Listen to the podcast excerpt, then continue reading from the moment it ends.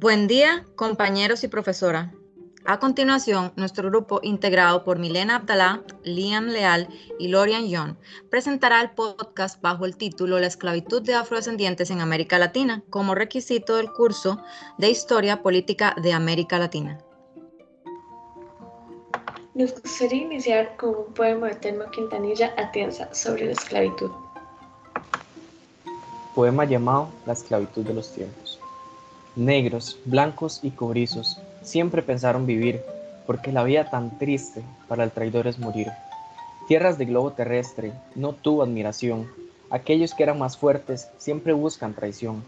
Esclavizaron al hombre sin cariño y con maldad. El látigo y los palos así recibían el pan se divertían con ellos y su traición y maldad, que las piedras más gruesas eran el trozo de pan. Esclavos de aquellos tiempos no les dejaron amar, porque el valiente pirata era la mortalidad. Si en su cuerpo sudoroso, de tanta esclavitud, aquel que miraba al cielo, los palos eran la cruz. Donde llegaron los hombres, aquellos terratenientes, que la sudor del esclavo era su virtud ardiente. Persiguían a los hombres en China y en Europa, y en las jaulas los metían, echando sangre en la boca. Mal comidos y descalzos mandaban al, al capataz. Los negros van en jaulas, no les daban libertad. No tenían ni bondad. Aquellos piratas ardientes abusaban del esclavo hasta quitarle los dientes. Iniciaremos comprendiendo qué es la esclavitud. La esclavitud es una forma de sometimiento del hombre por el hombre que se practicó desde la antigüedad y para vergüenza del hombre continúa en nuestros días bajo formas diversas. Si hablamos de la esclavitud, podríamos hablar de instituciones que han existido durante milenios. La esclavitud no se inventó cuando los europeos descubrieron África. La esclavitud es tan antigua como la propia civilización que existía en el antiguo Egipto, en la antigua Grecia, en la antigua Roma. Pues en Senegal, en Ghana o en Nigeria, la esclavitud ha sido una constante a lo largo de la historia de la humanidad. Lo que tenemos que recordar es la oferta y la demanda de los mecanismos del mercado. La oferta es cada vez mayor y los comerciantes de esclavos proporcionan la demanda. Así como sucedió sobre todo en el oeste de África Central, donde los portugueses llegaron en primer lugar, cuando Europa descubre África en lo que a esclavitud se refiere, se encuentra con sistemas indígenas de mano de obra colectiva o de esclavitud. Por eso, los ingleses son capaces de meterse en las redes de esclavitud ya existentes para conseguir esclavos. Pero hay una gran diferencia entre la forma de esclavitud que utilizan los nativos entre ellos y en lo que se convertirá el comercio de esclavos en el Atlántico. Lo especial del periodo de esclavitud de africanos es esa noción de deshumanización. No se produce en otra persona porque suponga una amenaza para otra, sino porque se quiere sacar provecho de ella y utilizarla para ganar dinero. En nuestras palabras, para aumentar la riqueza. La esclavitud era un negocio, una inversión, una parte de la economía. Tener esclavos significaba una mercancía muy valiosa. La industrialización de la esclavitud es algo que alimentó el mundo. En aquel periodo hubo toda clase de negocios y de inversiones para los que la mano de obra de esclavos podía utilizarse. Por desgracia, el comercio de esclavos con África fue una conspiración entre codiciosos europeos y codiciosos líderes africanos. Sin su colaboración conjunta, el comercio de esclavos no se hubiera podido manifestar en la manera en que lo hizo uno de los momentos más horribles y dolorosos en la historia moderna de la humanidad. La esclavitud en América incluye la esclavización de parte de la población indígena a partir del descubrimiento de América. También existió la importación posterior a América de personas esclavizadas y capturados en África subsahariana. Se desarrolló un tráfico de esclavos africanos hacia la América Española y Brasil, monopolizado inicialmente por comerciantes portugueses y posteriormente por contrabandistas, contrabandistas holandeses. Se calcula que entre 1501 y 1641 llegaron así a América unos 620.000 africanos. Sin embargo, el tráfico masivo no llegó hasta el siglo XVII, principalmente a manos de ingleses y franceses, que, que transportaron más de 5.500.000, principalmente sus posesiones azucareras en el Caribe. Se puede decir que la esclavitud en América Latina fue posible por el hecho, las opciones eran someterse por su propia voluntad o esclavos por fuerza. Entre las causas de la esclavitud en América Latina podemos nombrar primeramente el descubrimiento de América y la llegada de los colonizadores europeos, seguido de la importación de personas esclavizadas capturadas en África subsahariana traídos por la fuerza de América. Otra causa fue la desigualdad de clases sociales entre indígenas africanos y colonizadores.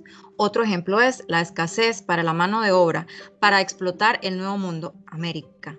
Aunado a que los africanos traídos de América fueron considerados inferiores desde el punto de vista étnico, sucedido del deseo de expansión de los reyes y conquistadores para aumentar sus riquezas y poder, seguido de las grandes cantidades de riquezas de América, las cuales se intentaron llevar los europeos, otra causa fue la ignorancia de los nativos americanos que facilitó la esclavitud y el adoctrinamiento por parte de los españoles, aunado a la cristalización y a la imposición de nuevas doctrinas religiosas por parte de los colonizadores.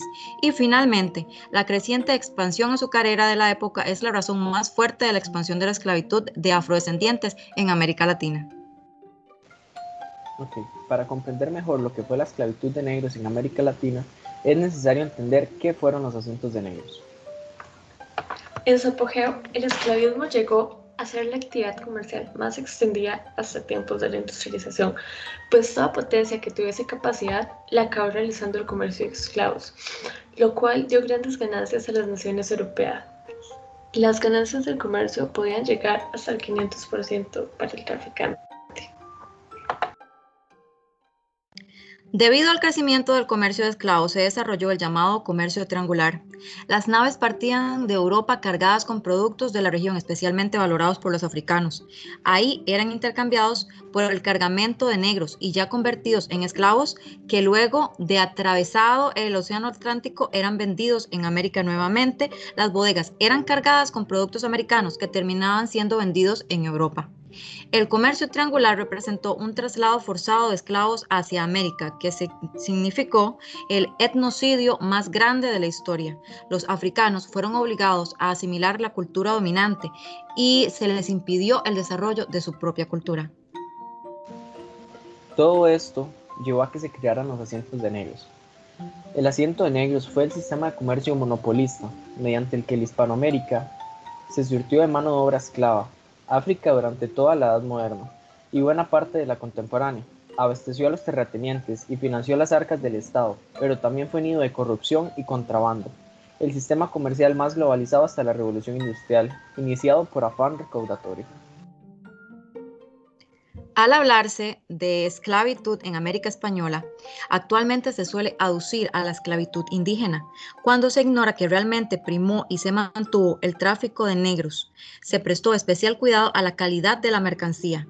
Se referían se preferían esclavos fuertes, sanos y jóvenes, y no solo en vistas al precio que aportaría su venta, sino también en vistas a los rigores de una travesía transatlántica de varios meses. Tristemente, los esclavos negros tenían una marca de calidad como mercancía.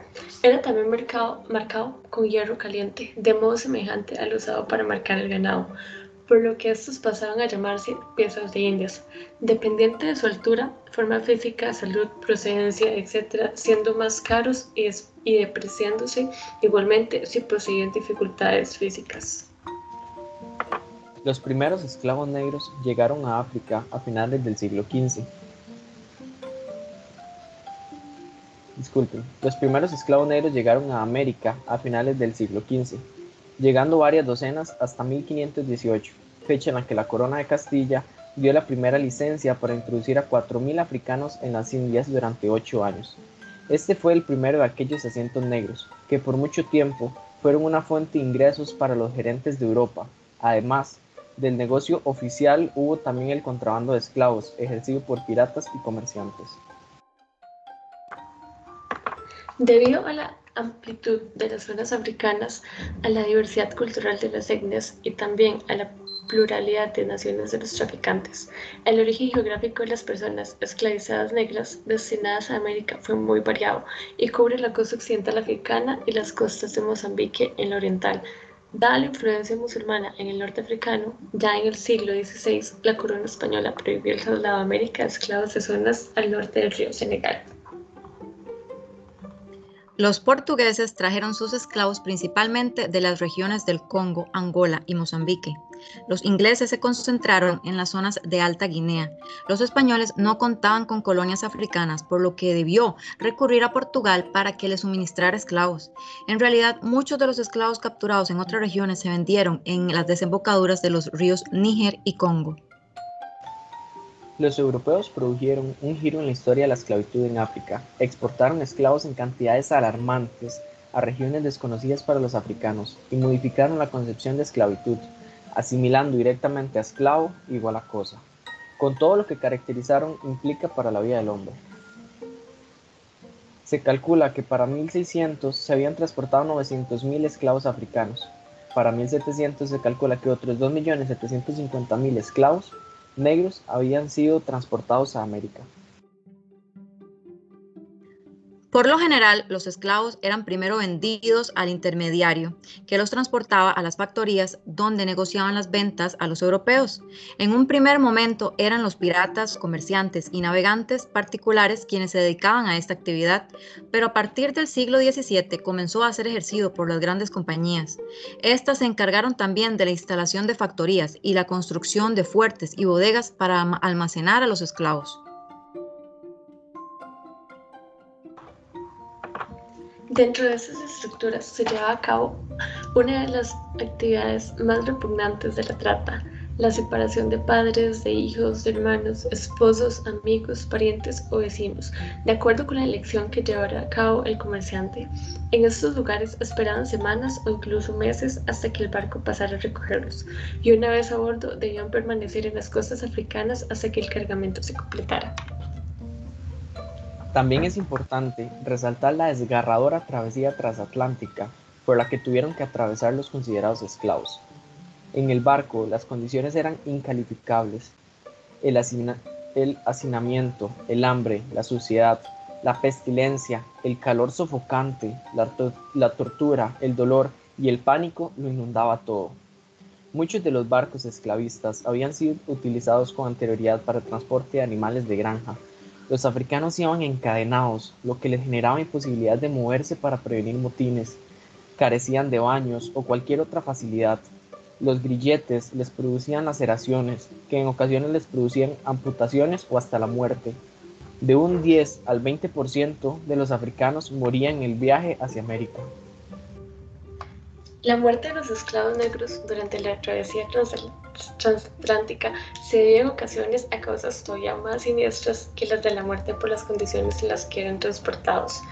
Antes de la prohibición de la trata, estas, estas causas incluían, entre otras, el miedo a las enfermedades o a la falta de alimentos. En ambos casos, se arrojaban al mar a los esclavos, bien para evitar el posible contagio o bien para aligerar la carga. Los seguros no se hacían cargo de los esclavos que perecían por enfermedad, pero sí de los que perecían ahogados durante la travesía. Después de la prohibición de la trata, la causa podía ser simplemente la de evitar ser capturados. Una vez llegados al destino, los esclavos solían ser cebados o incluso drogados para que lucieran saludables. Eran sometidos nuevamente a un examen anatómico pormenorizado y luego subastados. El negro africano fue introducido en América de manera forzada para sustituir la mano de obra indígena, ya que estos no estaban acostumbrados a trabajos forzosos, no eran buena mano de obra calificada. De hecho, estaba prohibido esclavizar indígenas, pero a pesar de que indistintamente se vio más dañados por las enfermedades, murieron masivamente.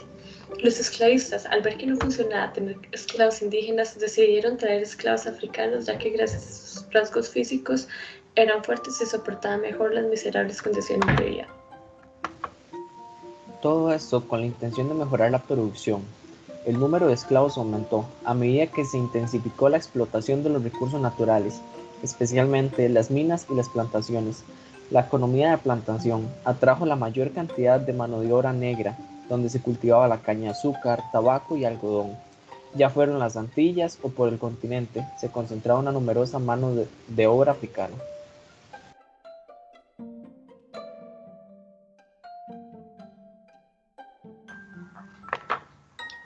Ahora, algunas particularidades de la vida de las personas esclavizadas en Latinoamérica. Debemos tener en cuenta que los esclavos bozales eran los recién llegados que todavía no hablaban español y no conocían la religión cristiana, pero con el paso del tiempo la población negra fue creciendo y ya hubo lo que se llamaba los negros criollos, es decir, negros nacidos en el propio continente americano que hablaban español y tenían todas las características culturales de los españoles. Estos negros eran un poco más valorados en el mercado que los negros bozales. En las plantaciones o en las minas, el hambre, la falta de sueño, las condiciones de trabajo inhumanas y los malos tratos terminaban por agotar el vigor del esclavo, y una vez sin fuerzas, el amo prefería comprar uno nuevo que cuidar de un esclavo enfermo. En la minería, el negro tuvo un trabajo más bien transitorio. También se empleó en el servicio doméstico.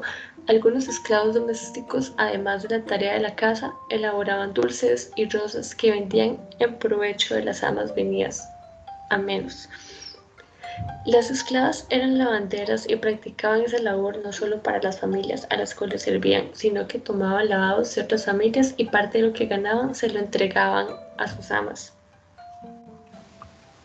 Los esclavos también trabajaron en diversas ramas de la artesanía, otros como pescadores de perlas en el Caribe.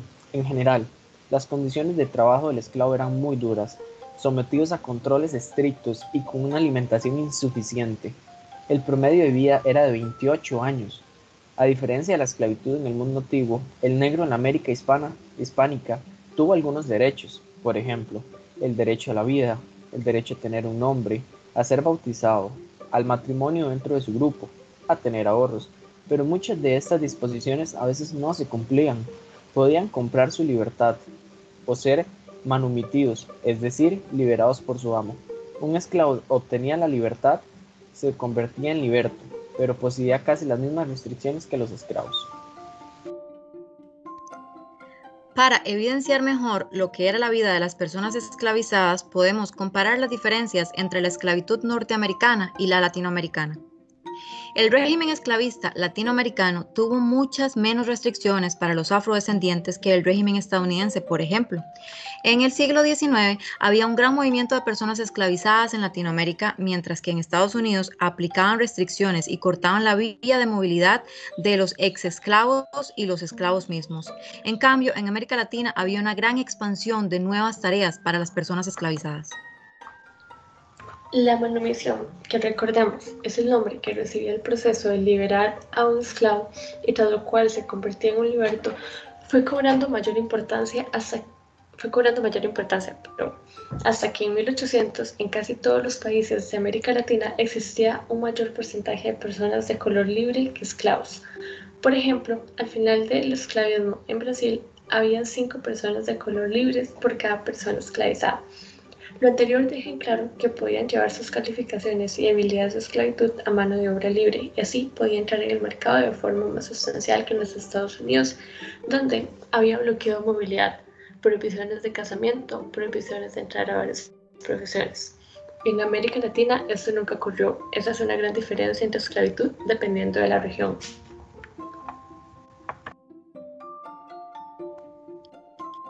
Los esclavos libertos y los todavía esclavos tuvieron una buena incorporación en el mercado libre latinoamericano.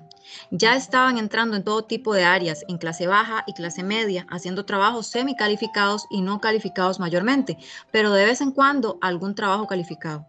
Entrando en todas las áreas y esto muestra que la transición de esclavitud a libertad en América Latina no fue una transición tan abrupta ni tan difícil como la de sus contemporáneos en Norteamérica.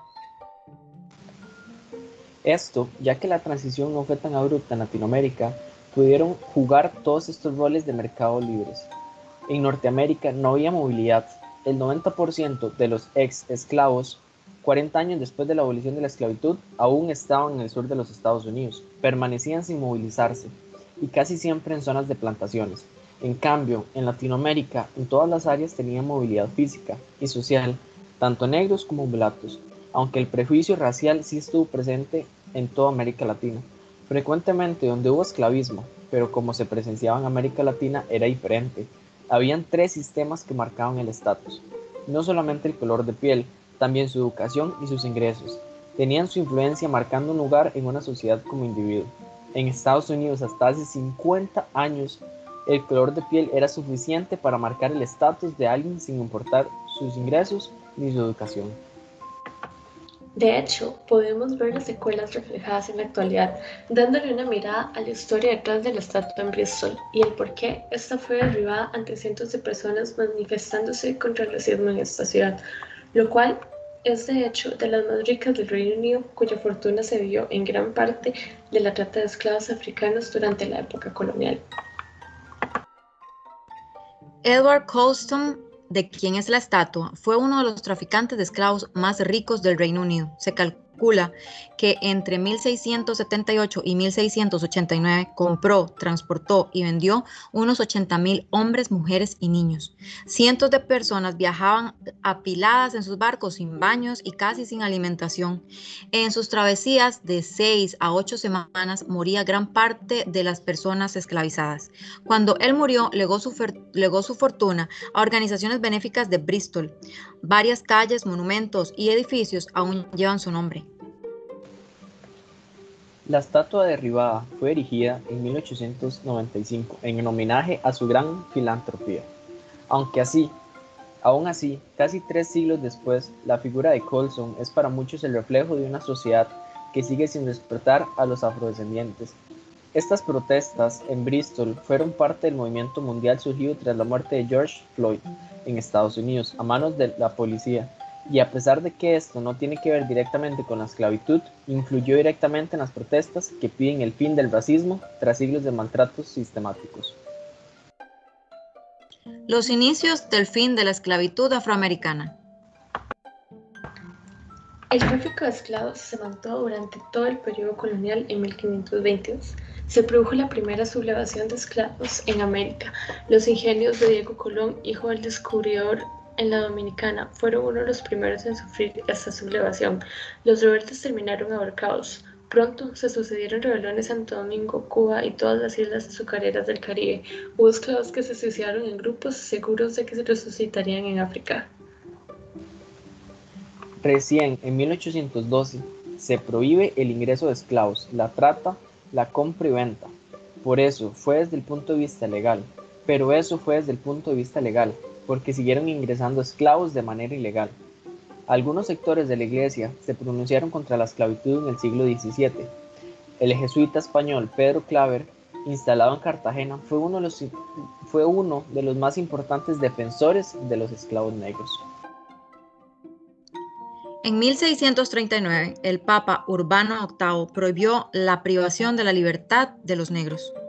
La iglesia considerada de la esclavitud, perdón, la iglesia consideraba que la esclavitud era una forma de evangelizar a estas poblaciones, es decir, la justificación de algunos teólogos y algunos sacerdotes ilustrados de la época que la que daban era que la esclavitud era la justificación en términos de una forma de hacer conocer el Evangelio a estas poblaciones africanas y prácticamente que ellos tenían que trabajar como una forma de pagar el favor y que, se les estaba haciendo al evangelizarles. A finales del siglo XVIII, mientras aumentaba el interés de las colonias americanas por conseguir esclavos, Inglaterra, Francia y Holanda se dedicaban a la colonización del territorio africano. Eso significaba que precisaran de la fuerza de trabajo de, las, de los habitantes perdón, del lugar y comenzaran a abogar por el fin del tráfico de esclavos con las revoluciones burguesas del siglo XVIII y el crecimiento de la industria de los estados europeos. Vieron la necesidad de emplear una mano de obra asalariada que pudiera consumir lo producido. Gran Bretaña se convirtió en la principal impulsora de la campaña anti-esclavista. Ahora, entrando en la abolición de la esclavitud de afrodescendientes, el tráfico de esclavos terminó ya prácticamente a finales del siglo XVIII, entre otras cosas, porque ya comenzó la ilustración en Europa, ya comenzó a considerarse la esclavitud como un delito, una cosa atroz. Los intelectuales, los grandes de la ilustración como Montesquieu, Rousseau y Voltaire, en fin, los liberales, la gente liberal de España también comenzó a hablar mal de la esclavitud y en Estados Unidos también, de modo que hay una guerra de secesión, los estados del sur eran esclavistas, mientras que los estados del norte no lo eran. Los ingleses fueron una de las principales naciones de guerras del mundo. Ellos fueron uno de los principales proveedores de esclavos al territorio hispanoamericano y en un momento determinado comenzaron a cuestionar la esclavitud por razones económicas, ideológicas, por evoluciones de la propia economía. La sociedad y culturas británicas llegaron a oponerse al tráfico de esclavos y a la esclavitud. Dinamarca fue el primer país europeo que abolió el comercio de esclavos en 1792, seguido por la Gran Bretaña en 1807 y por Norteamérica en 1808. A mediados del siglo XVIII, España era la única potencia interesada en que el tráfico persistiera. En América, la emancipación y el nacimiento de las nuevas repúblicas durante el siglo XIX significó la, abolición de la esclavitud. Solo en Brasil perduró hasta 1888.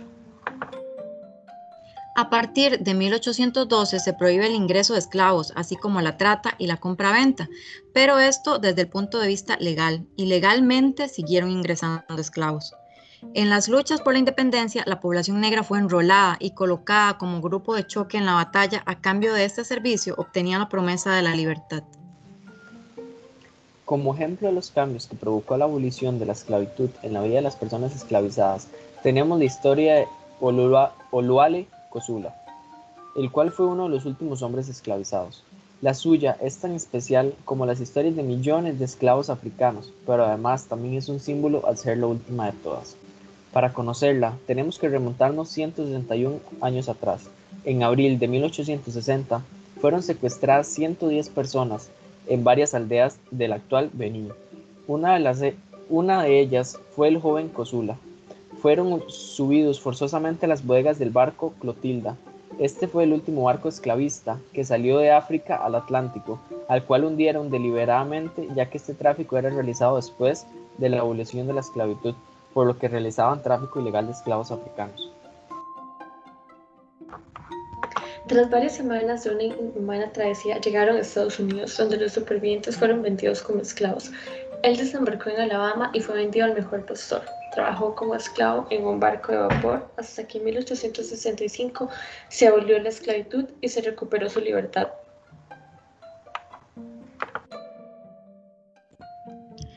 Heredad africana. El aporte de la cultura afroamericana ha sido invaluable. Los africanos esclavizados y sus diásporas tuvieron repercusiones a nivel cultural, social, comercial, étnico, entre otros. Étnicamente, su mezcla con el indígena dio origen a los ambos y su mezcla con el blanco dio paso a los mulatos, los cuales eran igualmente hombres esclavizados. La religión, la magia y las artes no plásticas como la música y la danza de manera particular, se abrieron camino de algún modo en América y de hecho son al día de hoy la patente más fuerte de la herencia del pasado africano de los negros americanos. También sobrevivieron diversos giros idiomáticos, palabras, etcétera, que quedaron incorporadas al balbuceante inglés, español, portugués, francés de los africanos, quienes en general tardaron bastante en aprender los nuevos idiomas y cuando lo hicieron, adaptaron como pudieron la fonética de estos idiomas a sus particulares inflexiones vocales, creando una especie de lenguas corruptas, a menudo ininteligibles para los blancos. En cambio, todos los componentes más o menos materiales de su cultura naufragaron durante la travesía atlántica, como herramientas, gran parte de los conocimientos y los recursos técnicos, entre otros. En conclusión, definitivamente la historia del mundo se vio marcada por la esclavitud afroamericana en América Latina. Las consecuencias fueron funestas y de gran gravedad, y de gran gravedad en la historia nos mostró que tan déspota, cruel y miserable puede llegar a ser el ser humano en una situación de poder. Más sin embargo, la población africana con gran resiliencia, siempre amparados en su religión, sus costumbres y su música, logró sobrevivir, aunque quebrantados por fuera, eran feroces en su interior. Sus rasgos genéticos, los cuales les brindaban esa fortaleza física, fueron el causante tristemente de su plusvalía como mercancía humana lo cual no deja de representar todo lo malo de este periodo de culmen de anarquía del hombre, donde el respeto hacia todos los seres humanos no existía. Definitivamente, todo lo anterior hizo este episodio de la historia de la humanidad uno de los más tristes, innecesarios y empeorando aún mayor manera por la intromisión de la Iglesia, que bajo el pseudo amparo de la ley de Dios justificaba tan viles atroces y beligerantes atropellos a este sector de la humanidad tan vulnerable, para los cuales no existe defensa ni excusa. Lo valioso fue la extensión y propagación de la etnia y cultura africana, tan presente e importante en nuestros países y culturas el día de hoy, y su ejemplo de resistencia ante las adversidades.